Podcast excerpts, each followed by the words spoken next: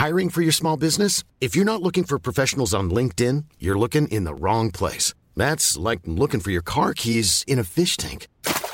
LinkedIn helps you hire professionals you can't find anywhere else, even those who aren't actively searching for a new job but might be open to the perfect role. In a given month, over 70% of LinkedIn users don't even visit other leading job sites. So start looking in the right place. With LinkedIn, you can hire professionals like a professional. Post your free job on linkedin.com slash people today.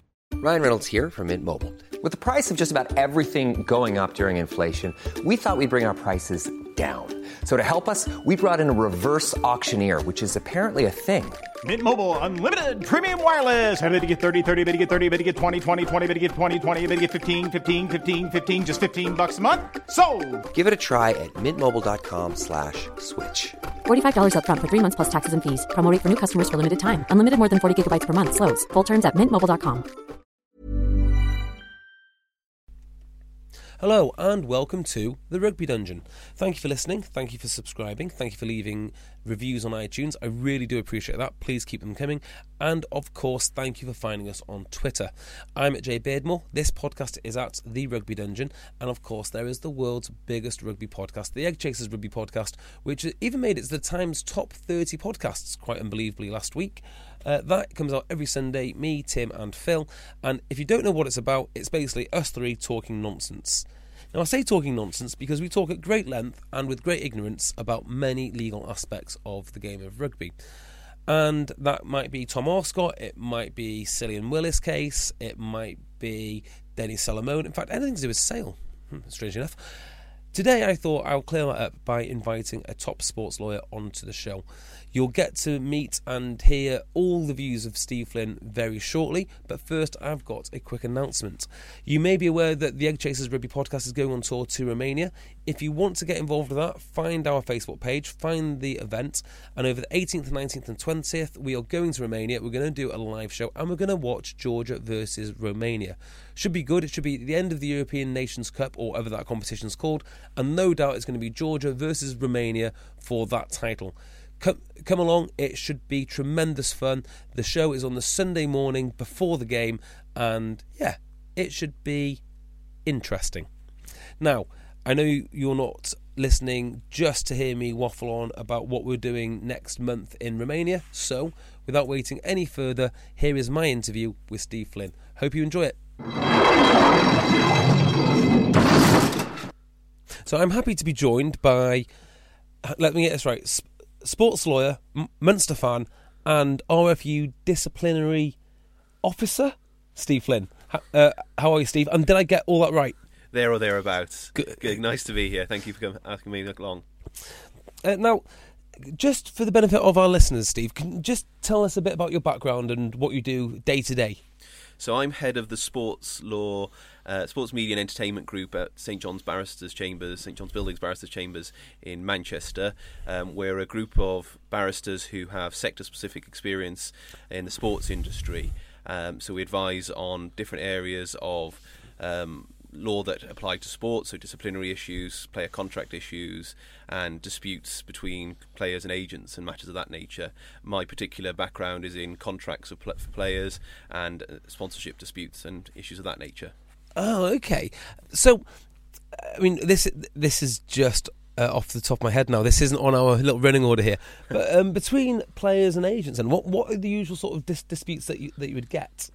Well, the difficulty um, for agents is they're obviously approaching players and trying to sell their options and what they can provide for them. And players are, potentially have a long-term agent and they may want to move from one agent to another. So they'll have contracts with agents and they may want to move from one to the other. So there might be issues of breach of contract.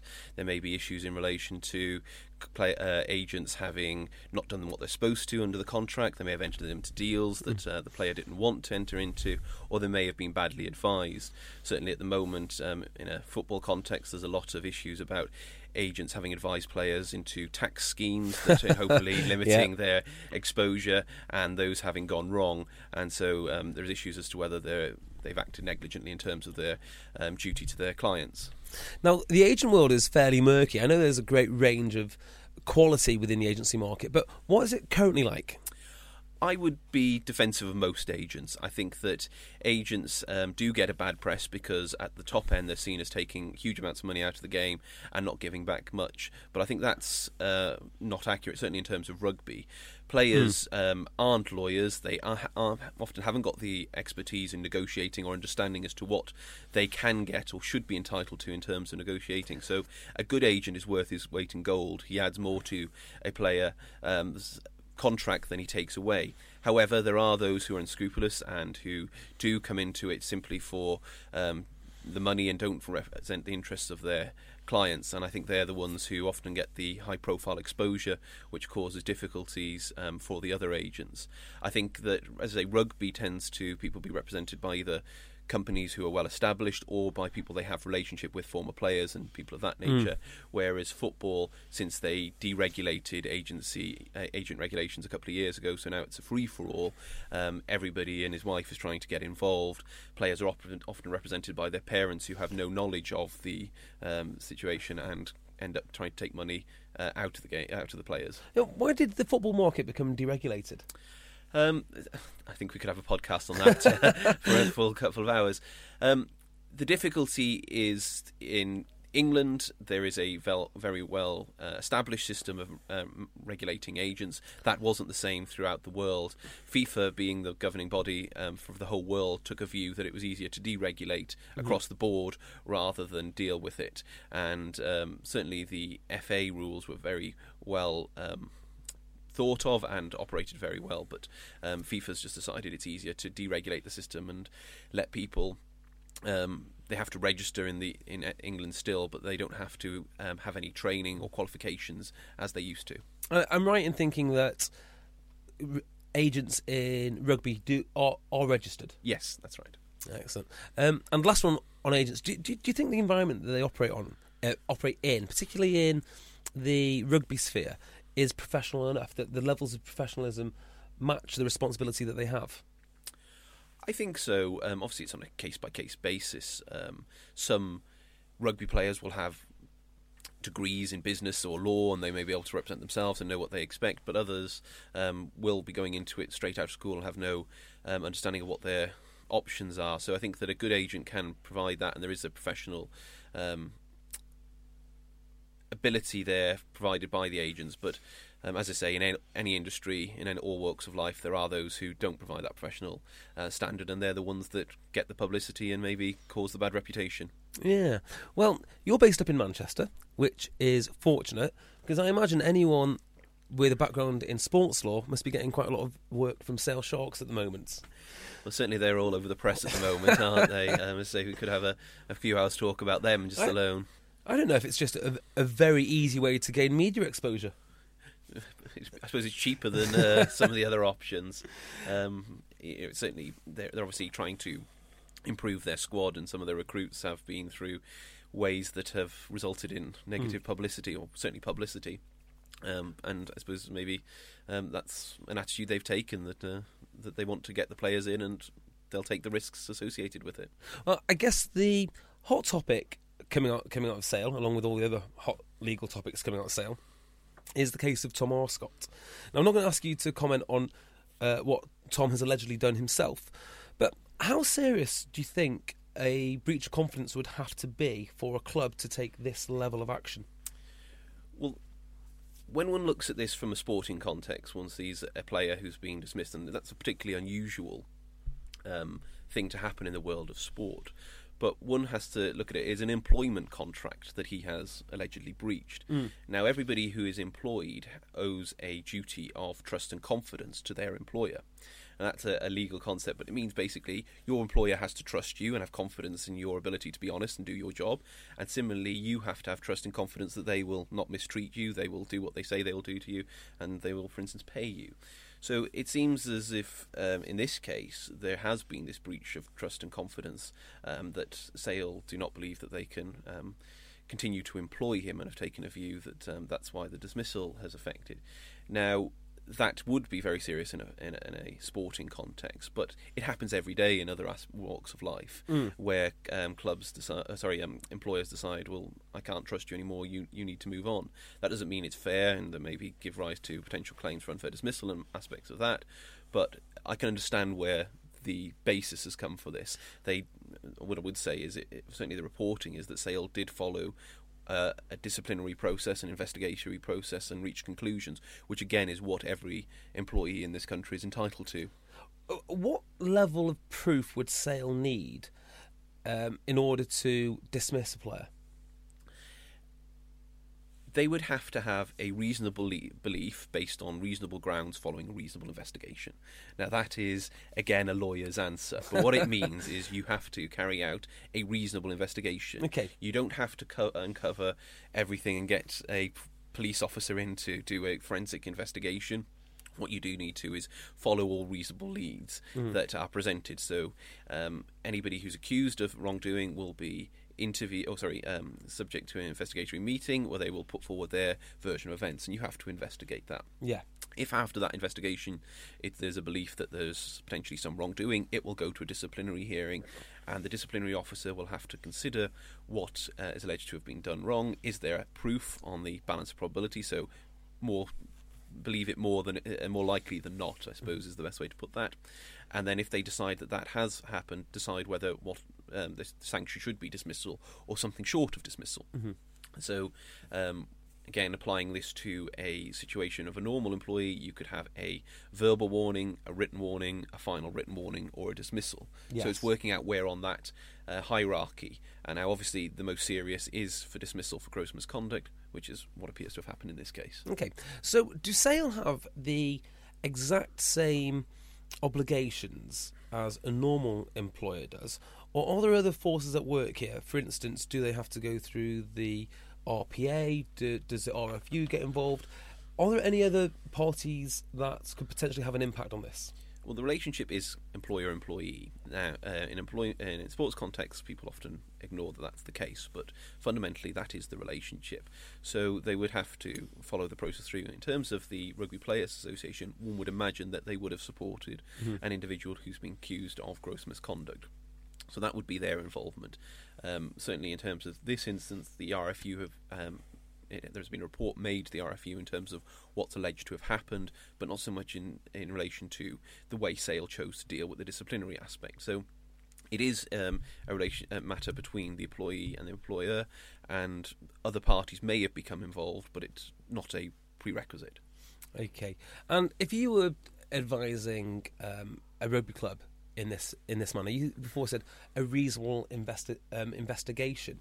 I mean, what con- would constitute a reasonable level of investigation? Would you get get an outside party in, for instance, someone with someone with a legal background to make sure that all the uh, I's are dotted and T's are crossed? That does happen, um, not just in sport, but across all aspects of employment law. Sometimes it is felt that somebody removed from the emotion of a situation is able or was more most appropriate to do that, but it's not a requirement. Um, a, say, a club the size of Sale would have people who would not be involved with uh, the player on a day-to-day basis, so may be able to act impartially and carry out the investigation. So um, I'm not sure what's happened in this situation, but it's not a requirement to have an external person, but there are situations when it does happen and lawyers do step in or HR advisors do step in to carry out the investigation. Right. Okay. And so, uh, you know, just to give you some hypotheticals now. Um, would it be enough for a player on the oppo- on the opposing team to be bragging and that get back via text, or would it would there need to be physical evidence of the player handing over a playbook or a recording of a conversation, or simply just information which the other team have which couldn't be found anywhere else? Very difficult to deal with hypotheticals. Um, I don't want to adopt a, a lawyer's answer, but I do say it's about, reasonable belief based on a reasonable investigation. So one would have to look at the evidence that was available. It doesn't have to be a case of somebody being caught red-handed. It could be based on inference, but it does have to uh, have some evidence that could lead a reasonable person to believe that the person had done uh, the wrong that they're alleged to have done. Now, given the seriousness of the allegation and the potential implications for a player of being dismissed in a sporting context, there you would want clear evidence, and you would want the investigation to look for evidence that would potentially clear the individual rather than just to um, um, look for culpable culpability. Hmm. Now, as an outsider looking in, if we never hear from Tom Arscott ever again, would you assume that's almost a tacit admission of guilt? Again, I'm reluctant to speak about this specific case because of um, the, the ongoing litigation and the potential Mm-hmm. issues arising that. But the fact that an employee doesn't appeal a dismissal or doesn't seek to bring a claim in relation to a dismissal does not infer guilt. There are many reasons why people choose not to do. Um, engaging in litigation is first costly and very stressful. So there is um, many reasons why an individual may choose not to do so. And if they are able to move on with their life without engaging that process, that may be the reason. So I would um, resist any suggestion by anybody that to suggest that a inference could be drawn in those circumstances. That's an interesting one because I mean that is you know exactly the inference that that I would have drawn. Um, what avenues are open to a player who is caught in this sort of situation? in terms of first of all, they can obviously defend themselves in the internal disciplinary process. Mm-hmm. If they're found to have um, committed an act of gross misconduct, they can appeal that in an internal process. Um, then they can also um, consider potential unfair dismissal claims because they retain the statutory right to bring an unfair dismissal claim, assuming they've got two years' service, and potential um, litigation for wrongful dismissal Yeah. in, in the High Court. Um, th- those are all options open to the individual, but as I say, um, bad for a lawyer to say it, but you need deep pockets to litigate matters. Yeah, well, uh, you just put something up then, which was the f- fact that you've got to be employed for two years. Now, obviously, rugby and football, in fact, sports in general, careers aren't that long. Does the time served and the length of the contract impact this in any way, or impact the player's rights in any way? Well, that was in the context of an unfair dismissal claim, and um, uh, without wanting this to become an employment law lecture, the general uh, general position is that um, the right not to be unfairly dismissed um, is acquired after two years' continuous service. And so, if an employ- uh, employee had a fixed-term contract that went for three years, and they'd got another two years' service in a, in a football, con- uh, sorry, in a rugby context, then they would get over the two years. Similarly, if they had two fixed-term contracts for one year, but their continuous service with the club was for over two Yeah. years, they would get over the two-year period. So, is it quite important for a- for agents then to be looking at longer term contracts to ensure players have additional additional rights? Potentially more so in rugby um, than in football or other um, areas because um, the earning capacity isn't um, what it is in football. Unfair dismissal, um, I think, is maybe a road that um, an individual um, presented with dismissal from a rugby club is unlikely to go down because there are limits on the amount of compensation you can recover. So you wouldn't get everything you'd be entitled to under the contract. Um, there are um, uh, reduced limits in the last few years. So it's unlikely that someone would go down the unfair dismissal um, claim um, road. So it is something to bear in mind, but I wouldn't say it's something that should be at the forefront of agents' minds when getting into a negotiation. Okay, so from unfair dismissal to unfair recruitment, uh, Sale. Nice segue. in- yes, uh, Sale have landed themselves what I consider to be a bit of a superstar in Denny Solomona. Now, w- one of your uh, colleagues, not direct colleagues, but one of your colleagues in the legal world, described this as the rugby version of the Bosman ruling. Uh, What was what was meant by that? Uh, that was a colleague of mine called David Sellerman, and I've uh, given a bit of a stick for uh, saying it's the Bosman ru- uh, ruling for rugby. Um, Bosman was a case in the 1990s where um, an, a footballer who came to the end of his contract with the team um, he'd been playing for um, tried to move to another club but was prevented from doing so because his um, current club retained his uh, registration. And so he said it was a restriction of movement and um, engaged in a lengthy court case um, involving European law, and the decision was that he could move at the end of his contract without paying any fee to his current club or his future club paying any fee to his um, previous club. Now that has had huge impacts in the world of football. Um, we often hear of um, players running down their contract and moving on for um, significant salary and signing on fees. Um, that's what that meant in the context of football. Um, in terms of rugby, um, the point um, David was trying to make was that this could have a significant impact in the same way Bosman had, not in terms of the same legal principles that arose from Bosman. What he was trying to say is that rugby league and rugby union are obviously um, different sports, but they have similar skill sets, which leads players to move between the two. And this could give rise to a case where some of the principles um, regulating the movement between one sport and the other are tested in a court environment and could lay down legal principles which could be relied upon in the future. So when he said it's like Bosman, what he meant is it's nothing like Bosman. However, it will have a rather large impact. Uh, that would be putting words in his mouth, but that's what I understood and uh, certainly would agree with. Okay, so with Dennis Solomona, it's interesting because we understand that he wasn't he wasn't being paid the market value that you would get in Union for a similar role. In fact, we understand him to be paid in the region of forty to 50, 40 to fifty thousand. We also understand, and you know, I'm not sure if this is a, wide, a widely known fact, but I think it's been reported in the press that they asked for compensation of two hundred and fifty thousand. How do they square that circle between what they were paying the player and what they are requesting in compensation? Well, in terms of the Solomona case, it's it's a very interesting one because he appears to have acted in breach of contract. I think that's the highest I can put. He seems to have decided that he is going to retire midway through a three-year contract and move to a different sport. Hmm. Now, if you breach a contract, the overarching principle is you should be entitled. Uh, the person who suffered the breach, so in this case the club, uh, Castleford, are entitled to damages uh, relating to that breach. Mm-hmm.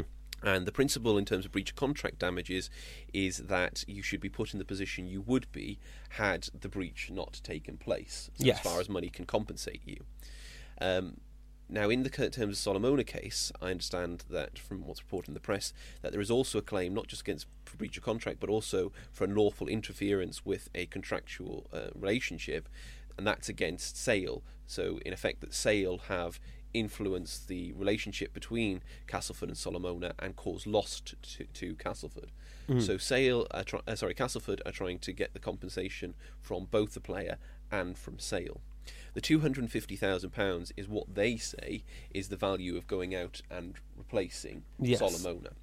And um, they would have the burden of establishing that that was the case. Mm. Now, in terms of the damages they could have sought, they could seek for the cost of the transfer that they would have got for the transfer fee, which is what they seem to be doing. They could have claimed for potentially the cost of um, getting a replacement for him, though very difficult to get a, replacement for uh, a player of that level, or potentially the commercial revenue that they've lost from not having him in the side. As I say, they've chosen um, the the transfer value, um, and they say that's the, the, the loss that they have suffered um, by him breaking breaking his contract. See, I find that very interesting because although he was paid forty something thousand they're claiming basically a multiple of five times his salary. So, in effect, how do they get around the fact that they've only paid him a uh, a relatively small amount, and yet their value is so high? I mean, I don't see how they've come to that come to that value. Um, I suppose to take a uh, an example from a different uh, walk of life, and I, I, don't mean to compare Denny Solomona to a machine, but if one um, was a, operating a company and it purchased a machine that was going to perform a function for hundred thousand pounds, but mm-hmm. it was mm-hmm. only costing fifty thousand, uh, sorry, five thousand pounds a year to run, yeah, um, and the machine was broken by a competitor you wouldn't be asking for just five thousand pounds back. You'd be asking for the hundred thousand pounds that you spent on purchasing the machine. Yes, that, so. that's that is that's a fair analogy actually. Um, so, do you think that Castleford will ever see this money, or do you think that right now they are going to be fighting over something more like legal costs? I would be surprised if a a matter of this uh, nature saw trial. Um, there are legal principles involved, and um, Castleford may take the view, and the RFL might take the view that these are principles that need to be determined by a court. But often these cases, excuse me, often these cases don't see trial because the costs in um, that would be incurred in a High Court trial would potentially outweigh the two hundred fifty thousand pounds that they're claiming. So there may be a mediation to try and resolve the matter. Um, I would expect some kind of payment from Sale to Castleford Mm-hmm. um, in their pleadings, so their case that they put before the court. Castleford have referred to an email from um, Sale in which there is a reference to a payment of fifty thousand pounds. So there seems to be some acknowledgement there that there will be some payment. Um, the the what will be in dispute is the extent of that payment, and what Castleford can prove is the value of Solomona to them. Yeah. Do you think it'd be wise for Sale not to play Solomona? Because the worst thing in the world, I guess, which would happen if they're trying to prove how unvaluable he is, would would be for him to become uh, top try scorer in the Premiership. What you would have to look at is um, the way the value of him at the time of the breach, not what's happened afterwards. Right, So you'd be looking at the man who scored, I think, forty-two tries and had Probably best if they do look at it uh, after after actually. Uh, so um, forty-two tries and man of steel last year. So that's the valuation you'd be looking at rather than what he's done since. Right. Now, as just a ballpark figure here, how much would it cost these two clubs if it eventually went to trial, would you suspect? That's very difficult to estimate. Um, I know both sides have instructed um, QCs, Queen's Counsel, so senior barristers. Um, there are lawyers involved. I couldn't um, guess how long the trial would last, but it, it's certainly going to be uh, in the six figures. We're talking hun- hundreds of thousands of pounds. I would be surprised. Um, yes, I would expect that this saw a High Court trial. It would last at least three or four days, and you'd be looking at that kind of money. So- as in the co- joint costs of Castleford and Sale. So the worst case scenario for Sale is not only do they have to pay Castleford what they're asking, they've also got to pay Castleford's costs. This could go into the hundreds of thousands of pounds if it went against them. That's pure speculation, but yes, a legal case um, of that nature is going to have significant costs, and the general principle is that the loser picks up the tab. Wow. Well, we uh, eagerly await to see how this one's going to unravel. Uh, I, I guess they could have a similar problem in Gloucester as well, because there is talk of Goosen maybe ending up in Gloucester as a uh, part-time, not part-time player, but as a, for a short-term stop. Um, is this case similar to what we're seeing for for, for Solomona? Very similar in that, um, as I understand it, what has been reported is that uh, Goosen has purported to retire in the same way Solomona has. Um, the French legal system is um, something that is completely alien to me. I don't know anything about. But if we take the general proposition that a contract of um, employment or in contract of sport is, I will do what you ask me, so I will play for you for in return for a sum of money, and I will do that for a certain period, two or three years. And if you walk out during that, you are in breach of contract. Um, that appears to what's happened in both cases, so it's very similar in terms of those principles. Um, what is unclear in relation to both the Goosen case and the Solomona case is we've not seen in the public the contracts of employment and what was allowed in relation to retirement. Now, uh, it may be that there was a general entitlement to retire as and when you want, which would mean neither of them were in breach of contract. But if it's the um, what I would expect to be the normal situation that um, they are not entitled to retire unless there has been an injury and there is a consent by the club, then they are in breach of contract. So, similar principles, similar um, potential remedies available. Um, certainly, the reporting in France is that Racing, uh, Racing 92 are taking it um, very seriously and are going all guns blazing in relation to it. Um, the difference in the two cases is that in the Solomona case, Castleford continued to hold his registration in rugby league, Yes. but that doesn't stop him playing rugby union because they're different sports. Whereas in the Racing case and Goosen case, they continue to hold his registration, and my understanding is that that would prevent him signing for another club. Now, I have seen some suggestion that it wouldn't prevent him signing for another club if it was outside of France. Mm-hmm. Now, I've I've not been able to understand on what basis that is. As I say, I'm, I'm not an expert on French law, and I've um, not understood the basis of that. That's being said, but that's potentially how he could end up in Gloucester um, without there being the re- the restriction in terms of his registration. Got you. So, I mean, I guess if it was going to happen, it would already have happened now. But Rugby League must be looking over its shoulder because if Solomona manages to get to Sale pretty much for, well, next to nothing in rugby union terms, uh, do you think they're going to con- concoct some sort of panel or some sort of agreement agreement with rugby union where if they do appro- approach their players, it's going to have to be for a certain multiple of something, or maybe salary or a certain fixed value. I think getting into fixed value um, suggestions might um, end up in um, difficulties in terms of European law as it still applies at the moment, um, but uh, that would involve um, some difficult thought in relation to that. I think that the more fundamental point is the difficulty in rugby union and rugby league putting their uh, heads together and coming up with something in agreement. Yeah. We're looking at sports that diverged 130, 140 years ago now they haven't um, traditionally managed to um, align themselves in any great regard. There has been, from rugby league's perspective, a um, reversal of what was a century's worth of um, them taking rugby union's players. Oh, well. And uh, now rugby union is the stronger professional game with the greater revenue. So um, I think anything of that nature would be very difficult. Um, in terms of what could happen, um, these disputes could be referred to the Court of Arbitration for Sport, which is a body available to deal with sporting disputes. But I think that um, the Court of Arbitration for Sport would have difficulty applying the rules in relation to two different sports and how they'd interact. Mm-hmm. So I think it would be reluctant to engage. I think the more probable way that these disputes will continue to be dealt with is in the court system, where a High Court judge will have to sit and determine no, what the value is. I mean, I can tell you tell that you're no fan of speculation, but what would, in your mind, constitute a good result for rugby league from the Solomona case?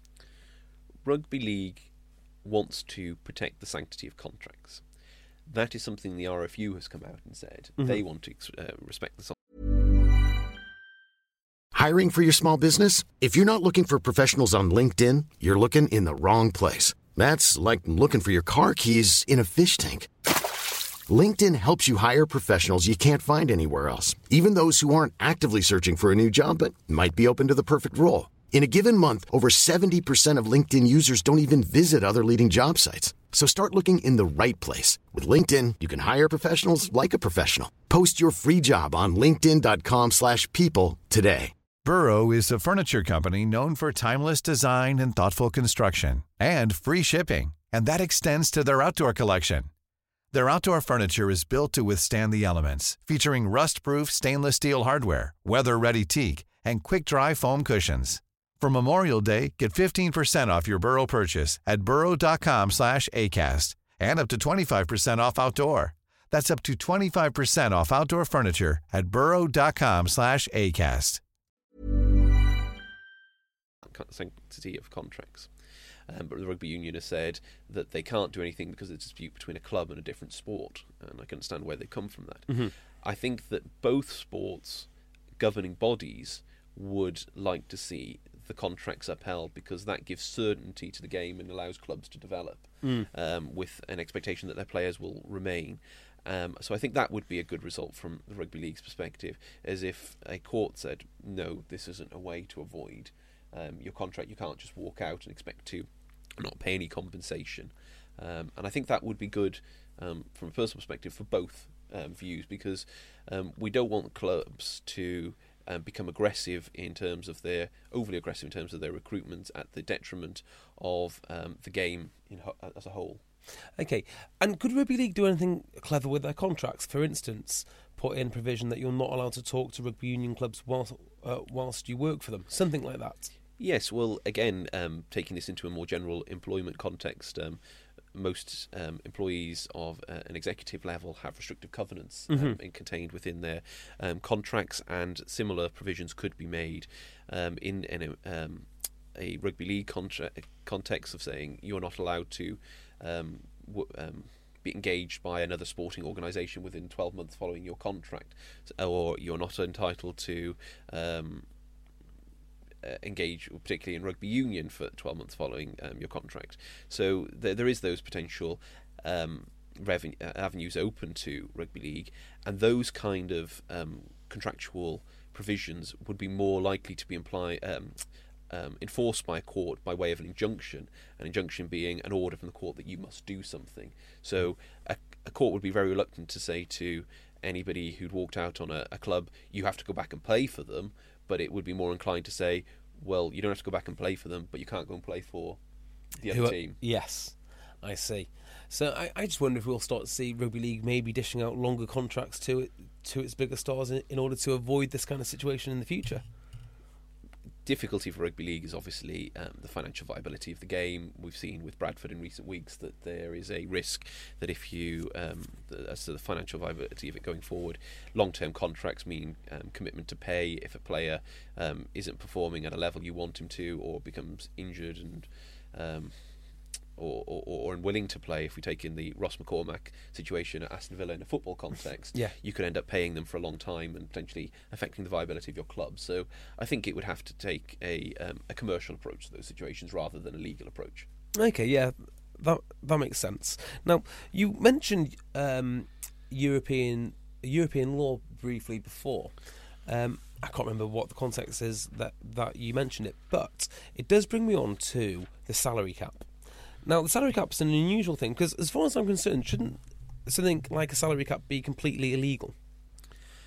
First of all, what we I think we need to look at the salary cap in terms of we obviously have a hard salary cap in um, rugby union, that being a fixed sum rather than a soft salary cap, which would be a percentage of um, the club's revenues. Um, in terms of the lawfulness of it, one must presume it is lawful in the absence of any court decision that has challenged that. So it's been in since 1999. Yep. It hasn't been challenged, so there is a presumption of lawfulness. That doesn't mean lawyers like myself and others don't think about, well, should we challenge it? But for what purpose? If we removed it, some players might get re- receive more money, but it may mean there's less money and less competitiveness in the league, and that would mean that there's less money going forward. So it might be a short-term solution. From a purely legal position, um, it would there's certainly a view uh, that it if it's challenged, it might be viewed as in breach of European law in terms of um, anti-competition. So um, to allow clubs to, if they've got more money, to um, be allowed to take advantage of that, and also it might be viewed as a, um, a restriction on the freedom of movement of workers.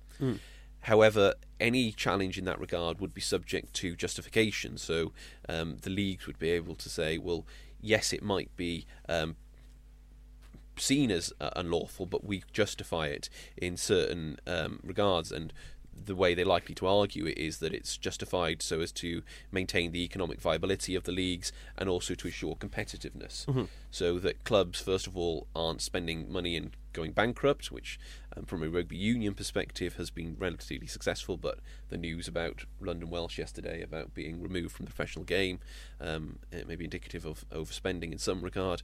Um, and in terms of the competitive balance, they'd be able to point to the success of the Premiership since 1999. Clubs have been competitive; it hasn't been dominated by one club for the entire period. People have been able to progress up the league and be successful. Exeter are a fine example of the success that they've been able to um, achieve um, by entering the league. Um, whereas um, in a in a French situation, they do have a salary cap at a higher level. If that was introduced, um, sorry, if that was abolished, then there may be a suggestion that everyone would um, spend a lot more money, and the game might become uncompetitive and unviable in terms of the revenue that the clubs can generate.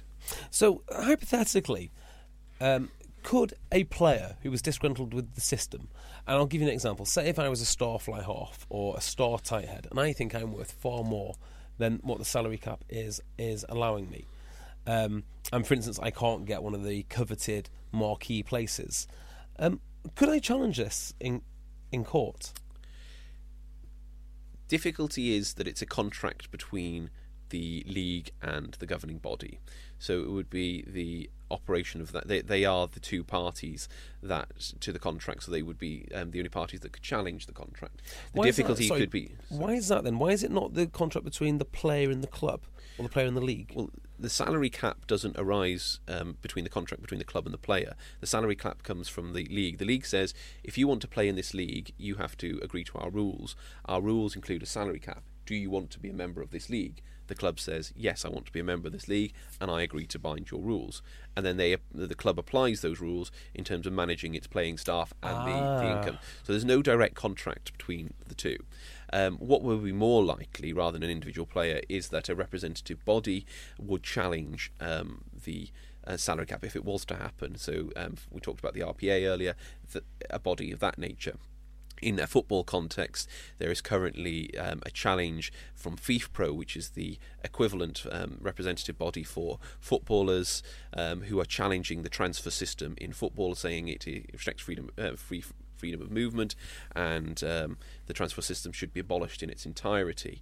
Um, so if it was going to be um, challenged, it would be more likely to be in that nature. So just explain that because I know that's in the realms of football, but actually there are transfer fees in rugby. Are they suggesting that a footballer should be able to move whenever, whenever they want, regardless of their contract length? no, they, they're not seeking to suggest that contracts um, um, should be abolished. That's um, fundamental to the security of a player. Mm-hmm. It's not just for clubs. Um, what they're saying is that the, the payment of transfer fees um, is unlawful. Oh. What. Um, I may be speaking beyond. Uh, certainly, the impression I get in terms of the FIFPro challenge is to negotiate a change to the transfer system rather than the complete, aboli- uh, abol- abolition of it. Um, it seemed to there was a challenge of a similar nature probably 15 years ago, maybe longer, um, which resulted in the current system where we, which we have. And I suspect that there will be this challenge is a way of getting parties around the table to negotiate a further change. So, if I had 100 million to spend on a rugby player, uh, sorry, a, a, football player, and this uh, FIFA, uh, sorry, the what was the who was the organisation that you mentioned again? FIFPro they were successful in their claim. Where would that 100, 100 million go? What is the idea here? I think you'd have to ask someone from FIFPro is exactly what they propose in terms of the rebuilding of the system. Yeah. What they're saying is the system as currently enacted is unlawful under European law, and that's where the challenge comes from. Um, what would um, I think the suggestion in a in an ideal world is that the money um, generated um, is transferred between clubs uh, in transfer fees would filter down to players. Um, what one in a football context thinks about is the transfer fees, uh, the hundred million pounds or thereabouts that are paid for Paul Pogba and Cristiano Ronaldo. Um, but actually, most of the game is at a much lower level, and the viability of the clubs and the um, and the ability of them to pay players' wages is what FIFPro are fighting for. Because mm-hmm. many players, especially in um, Eastern Europe and uh, further afield, um, don't get paid regularly and are left with um, long periods when they're not paid or paid at all. And I think that's what they're trying to protect rather than um, focusing on the elite game, which is very easy for us to do. Tell me this then, from your experience in football, are you seeing any trends in rugby? Because rugby is what is what thirty years, twenty years behind football in in um, in some respects. Are you seeing any trends from the contracts and the money and how it's all structured um, over there coming over to rugby? Well, rugby has been professional professional for what twenty two years now, yeah. nineteen ninety five, isn't it? Um, so yes, it is. It, it doesn't have the sophistication um, uh, of a long term establishment that football does, but the skills that have been gained from football aren't just for lawyers and agents who represent footballers, they do transfer over to rugby. So, in terms of the negotiations and the processes that are gone through, they are very similar. But there is less money at the elite end of the game. Mm. Um, so, there isn't the um, necessity or the um, need to arrange deals in um, tax efficient ways in the same way. Um, I imagine that at the very elite end of rugby that there are image rights agreements and um, things like that, um, which are used by footballers to limit their potential tax exposure, but um, not so, at an everyday level for most club rugby players. So just explain that then. If you were a high level rugby player uh, you know, approaching a low level football football player's salary, if you wanted to mitigate um, some of your ta- taxable earnings, you would make an image rights deal and do what with it? An image rights um, agreement um, in there are many ways it can be structured, but one of the ways it's structured is a player will sell their right, their image right, so their their name, the, um, personal appearances, their um, sponsorship agreements to a company, usually a limited company, and that company will then sell them on to sponsors. Um, the sponsors obviously pay the company rather than the player and because of the way um, the British corporate system is uh, set up, um, the limited company has less of a tax um, exposure than an individual would. Uh, you can pay through tax um, share dividends rather than through salary, for example. Mm-hmm. So that's one of the ways to do it. Um, what happens um, at the uh, top of the football game, the elite level of football game, is that the player will ostensibly sell to the limited company their image rights and then sell them on to the club they're they're joining. So when a player joins Manchester United, they sell their image rights to Manchester United, and Manchester United go out and market those image rights around the world and um, sell them for a benefit, which is then transferred to the limited company, and then a share dividend is paid out to the player potentially into their retirement, um, so as to be a pension fund. Wow. So I mean, it's got to only be a matter of time before something like this happens in rugby. Surely. As I say, I, I, I can conceive that it's happening at the top level of rugby.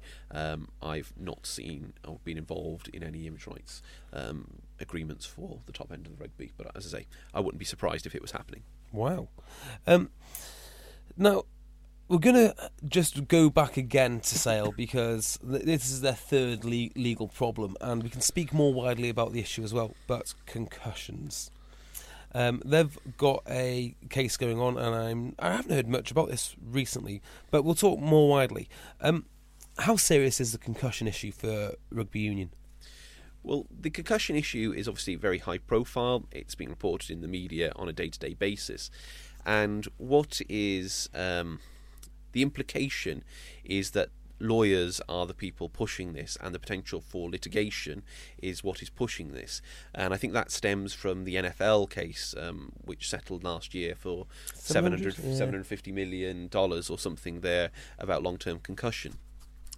Um, my view is that this is probably being pushed more by the insurers at this stage. Um, insurers, in the sense that um, every player, whether at a club game um, at an amateur level, is insured with um, an external insurer, and at the elite level.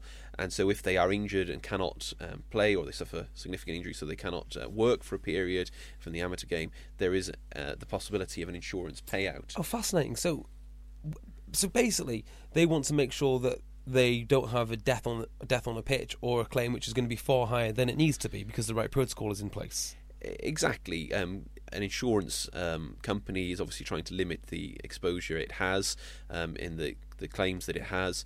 Um, one could see a professional rugby player who is forced to retire from the game from concussion would have a payout of their future earnings. At a lower level of the game, an amateur game, a player who has a significant injury, a, a, a, God forbid, a neck break or something like that, wouldn't be able to work and might have a significant insurance payout. Or, worst of all, a significant injury to a child in a concussion case and loss of earnings for their future, for their whole life, and the need for care um, would have a big impact um, for insurance companies. So they I, I say I don't know, but uh, that would certainly be one of the reasons I suspect that um, the RFU and the World Rugby are looking at limiting both, but also because it's important to protect players in the game, and that's something um, that whether you agree with the decision and you, suggestion that it's reducing um, rugby to more of a touch rugby game, as some have said, um, you, you, we do want to protect players. Um, from a litigation point of view, um, there are those out there who are looking at um, bringing claims in relation to this, but um, I certainly haven't seen anything that they're about to happen imminently. Um, in this country, in England and Wales, we have a recognition about the social utility of a game. So, if um, the game is of benefit to society, or uh, um, an activity is to benefit to the society, then it's less likely that um, someone will be found to be negligent if they've uh, failed to do something. So, th- there is recognition um, that um, sport has an important role within society and I think any case that does come will have some serious legal hurdles to get over. I see. Okay, so now we've had a lively discussion about this off air um, over coffee. So uh, the new directives have come out from World Rugby. Um, I'd be interested to know your view here. If this is to protect player safety, is it not reasonable to expect World Rugby to have test, tested the directives prior to implementing them in the league? The decision, um, sorry, the new directive that came in on um, first week or third of January or first week of January hasn't actually changed the rules of rugby. Um, it was very interesting to hear Wayne Barnes talking about it on Rugby Tonight recently, and um, I saw an interview with um, um, his name completely escapes me. Welsh rugby referee Nigel Owens. Nigel Owens. Nigel. Owens making the point that what was a penalty last year is still a penalty. It is the sanction that has changed. So from that perspective, I think that um, there isn't the need to change uh, to trial it. Um, what people are suggesting is that by imposing a greater sanction, it is. Um, focusing the tackle at a lower level um, than it previously was, and people are more likely to come into contact with elbows, knees, and hips. Yes. I mean, hips is the big one. hips is, uh, and you know, I, I can see that. But if we take it, um, and if the referees are being told, which are the key people, that we're only applying the rules as they were last year with greater sanction, then I don't think there is there was the need to trial it. Can I just challenge that? Because, of course, if the laws were the same but the sanctions were different for a knock on, for instance, you knock it on, you're immediately red carded and banned for six months, that would fundamentally change how the game was played. And I think the change in sanctions is the same as a change in rules. Well, a well the consequences um, have been that people are focusing lower, but they should have been doing that previously. It's just um, the mindset is what your managed risk was, and I, I don't think a governing body can be um, held responsible or potentially um, have to go through a long period of consultation if they're saying, "Well, we've always said these are the rules, and now you want to reassess your managed I basis." see. So, so the driving, I mean, I know, I guess I know the answer to this. The driving force behind the change in the directives was to limit head contact or limit concussions. Am I right in thinking that? Or am I right? Or is it to limit potential liability?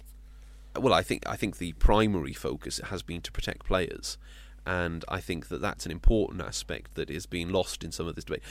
I think rugby is a brilliant game because of the physical confrontation that it involves. I've always enjoyed that. It's you against your opposite man in some positions, but certainly the opposite team, and that's an important aspect of it. But recognising that players need to be protected is equally as important, if not more important. Um, players go onto the field um, and accept the risk, but one has to look at how the game is being refereed at all levels. And if it's going to place children at risk, I think that's an important aspect to have in regard to amateur players who. There is no restriction on you've had to have played rugby before. You can just rock up to a club on a Saturday, and there are many clubs that will give you a game without any yes, I- training. that is very true. Actually, And so the cl- uh, the World Rugby has to look at games at all level, the game at all level, and try and protect those players when they get on the rugby field. So, do you not think it's a valid complaint for, say, let's make it the worst case scenario? Well, actually, the, there was a scenario which has been pretty serious lately anyway, which is, I say his name's Michael Garvey. What's his name? Garvey from Bath. Has a fairly serious uh, neck injury, thankfully not too seriously, on the first weekend of the directives. Uh, same game that Tom Ellis got injured. And we don't know that they were trying to go lower because of the directives. But say if they they were, and say if they said, look, uh, in training we were told to do this because the directives filtered down to the coaches, and the coaches recommended that we tackle differently. Is that a valid complaint or not? Again, uh, reluctant to get into hypotheticals, but if we deal with it from the situation, players are taught how to do things safely, and they have been taught how to do things. Well, they should have been taught how to do things safely all the way through, and in avoiding contravention of the rules. So that's the way it should have been last year, and it should have been this year. So World Rugby could not be held um, responsible if a player or a coach has decided to go outside those rules last year. Yeah. Um, in terms of the relationship between employer and employee, um, again, it's it's a difficult um, situation because you do owe a duty of care to your employees, and you do have to act in their their, their best interests and in terms of protecting them. But again, players have decided and gone into the decision of. Um, playing the game of rugby with open eyes and know that there are risks. Um, the situation will be that players have um, get injured, and that's inevitable in rugby. To say that it would have been different because of a rule change very much gets into the hypotheticals, which isn't what legal cases are decided on, and any case just on that basis is likely to fail. I'm going to ask you some questions about the laws of the game, uh, which I'm going to do because, of course, as I mentioned at the start of the show, you are the uh, di- di- the disciplinary officer, uh, disciplinary yeah. for the RFU.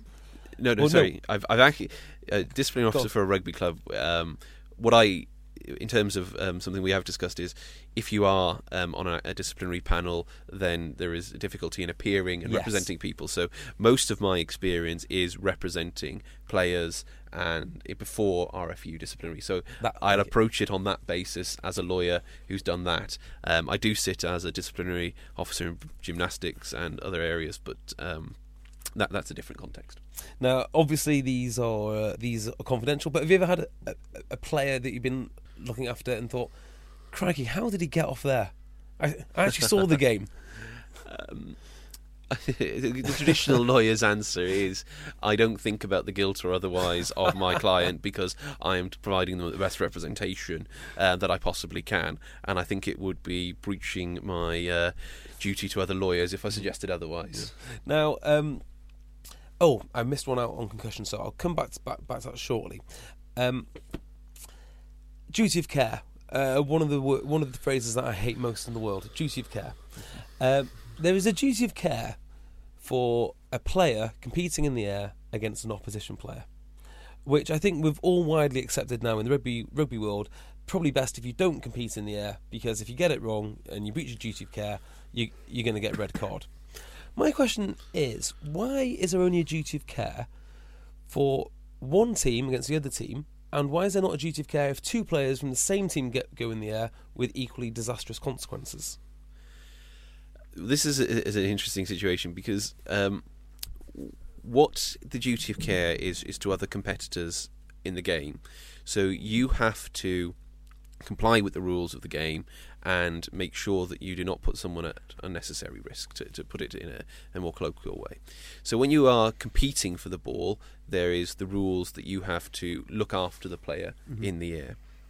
Now, um, if you um, go in into that um, comp- competition in the air and you take their legs away or do something that causes them to fall in an awkward way, that is a breach of the rules of the game if it is two players on the same team competing for the ball and one does um, something that causes the other one to fall, there is no breach of the rules of the game. So there would no be no um, doing anything outside the rules of the game so as to breach the uh, the duty of care. So is it basically something reckless which also breaches the rules of the game, which which contributes to the situation? Yes, I think that's the best way to look at it. Um, you could see a, a situation where um, one player on the uh, two players in the same team are punching each other. Now that would be outside the rules of the game because it would be violent conduct generally. Ah, yes. But in terms of the the rugby um, uh, specific allegate um, situation where two players are going up for the, the ball, um, if two players on the same team are doing that, then um, I, I, don't think you'd be getting into um, duty of care, red card issues. That's it. I mean, this obviously depends on what it says in the law book because I'm not sure if it says in the law book two players competing for the ball or players from either side competing for the, for the ball. So that'd be an, an interesting an interesting thing to have a look at actually. Certainly, that's my my my rationale. The rationale I could proffer for why there would be no issue. So. Um, I remember when I was playing rugby at university, um, winger and fullback. Um, winger was coming back, fullback was going up, and the fullback landed on the head um, with his teeth of the oh. winger and lost the front of his mouth. Basically, it was a particularly horrific injury, and I, I, I don't think anyone was going to be suggesting that both of those players should be getting red cards or anything of that nature. Yeah, do you know what? Um, considering I play quite a lot of rugby, I, I, I hate injuries. I, am incredibly squeamish when it comes to any form of injury whatsoever. Well, nobody wants injuries. I think that's what the game is Oof. trying to do. We at the elite level, players have got bigger you know anyone can watch the um, Baa-Baas All Blacks game from '73, was it? And the physicality between the sides these days is completely different. And I think that there's a recognition of that level uh, at World Rugby, and they have to take action to limit the extent of injuries. Now, just back to concussions. One of the things that we talk about continually on Eggchasers, and my colleague Tim Cocker is very keen on this, and I think to be fair, so so am I, is the idea of a disclaimer, which says um, I'm okay with you know in layman's terms I'm okay with concussions if I sign this off off we go. Why would that not work? Well, from from a legal perspective, um, there, w- there, might be some issues about whether it was actually a voluntar- voluntarily entered into because it's basically saying you can't play unless you do this. So, yes. Um, but that would be um, getting into um, legal niceties. I think the more fundamental is why should rugby players have to expose themselves to risk? Why shouldn't the governing body take a view that we're going to try and limit the risks to you and we're going to take active steps rather than just having a free fall and letting anybody um, do what they want. Um, if they want to do that, then UFC is available. Shove a rugby ball well, in an octagon. That's exactly kind of my point, really, which is UFC is available. And so is boxing, and yet the governing bodies of that don't feel that they need to limit headshots. Well, they do provide uh, limitations, and they also provide significant um, medical um, provision at, the, uh, sorry provide medical um, practitioners at uh, ringside or outside of the octagon to protect players. So they recognise that yes, people have chosen to enter into a physical sport, which may result in them being knocked out, um, but they've tried to limit the risks by having um, assistance available if it's needed. So it's not just a free for all at uh, a UFC event, and it's not just a free for all at a boxing event. Okay. Uh, well, I'm going to give you one last one last question. I, I think you'll, I think you'll find this one more tricky than most. Um, where do you expect Munster to finish in this year's Heineken Cup? Champions. Champions Cup. Sorry. well, champions is the answer to both questions. uh, I think this year has been a very difficult year for Munster in terms of the loss of uh, Anthony Foley, but I think that the side is playing very well. We've got a pack of forwards who are very competitive in a European level, and for the first time in in a number of years, we've got a back line that um, looks dangerous and looks physical. So I think that at home quarter final, I would back Munster against anybody, mm. against Toulouse, and then whether it's Glasgow or Saracens, I, I, I would back us against those. I don't well. know if I'd back you against Saracens. I think you've got one over on Toulouse. Well, if it's if Saracens, it's at the Aviva, so um, I think having it in uh, Ireland would. Oh, be, I don't uh, think it matters where you where you play Saracens. I really don't. Now, can you just give out uh, your Twitter where people can, uh, can find you with all their sporting issues, and m- maybe mention any events that you might have coming up? So uh, my Twitter handle is UK Sports Law. Um, Stephen Flynn SJB is if you type it in, you'll find me. Um, I, I say I'm at St John's Buildings, Barrister Chambers, which you'll be able to find online. So any um, contact details will be there. Um, we regularly host um, sports-related events um, in Manchester in the northwest. So the end of next month, we're having one on football agents regulations. If anybody's interested in attending that, please contact with me. Contact me. And in probably September of this year, we have our annual um, football law or sports law event uh, in Manchester where we get leading experts from across Europe to come along and speak about uh, the current issues facing sport. Um, governance was a particular issue last year, which is obviously important across all sports. And um, if you want any details in relation to that, then again, contact me either on Twitter or uh, through our Chambers website. And you'll allow me to go to the uh, football conference, yeah? Yeah, yeah. You know, it's. Um, £350 for you. yes, it will uh, hopefully be a very good event as it was this year. Fantastic. last year. Steve, thank you very much. Thank you. Thank you. Hi, I'm Daniel, founder of Pretty Litter. Cats and cat owners deserve better than any old fashioned litter. That's why I teamed up with scientists and veterinarians to create Pretty Litter. Its innovative crystal formula has superior odor control and weighs up to 80% less than clay litter. Pretty Litter even monitors health by changing colors to help detect early signs of potential illness. It's the world's smartest kitty litter. Go to prettylitter.com and use code ACAST for 20% off your first order and a free cat toy. Terms and conditions apply. See site for details. Planning for your next trip? Elevate your travel style with Quince. Quince has all the jet setting essentials you'll want for your next getaway, like European linen, premium luggage options, buttery soft Italian leather bags, and so much more and is all priced at 50 to 80% less than similar brands. Plus, Quince only works with factories that use safe and ethical manufacturing practices.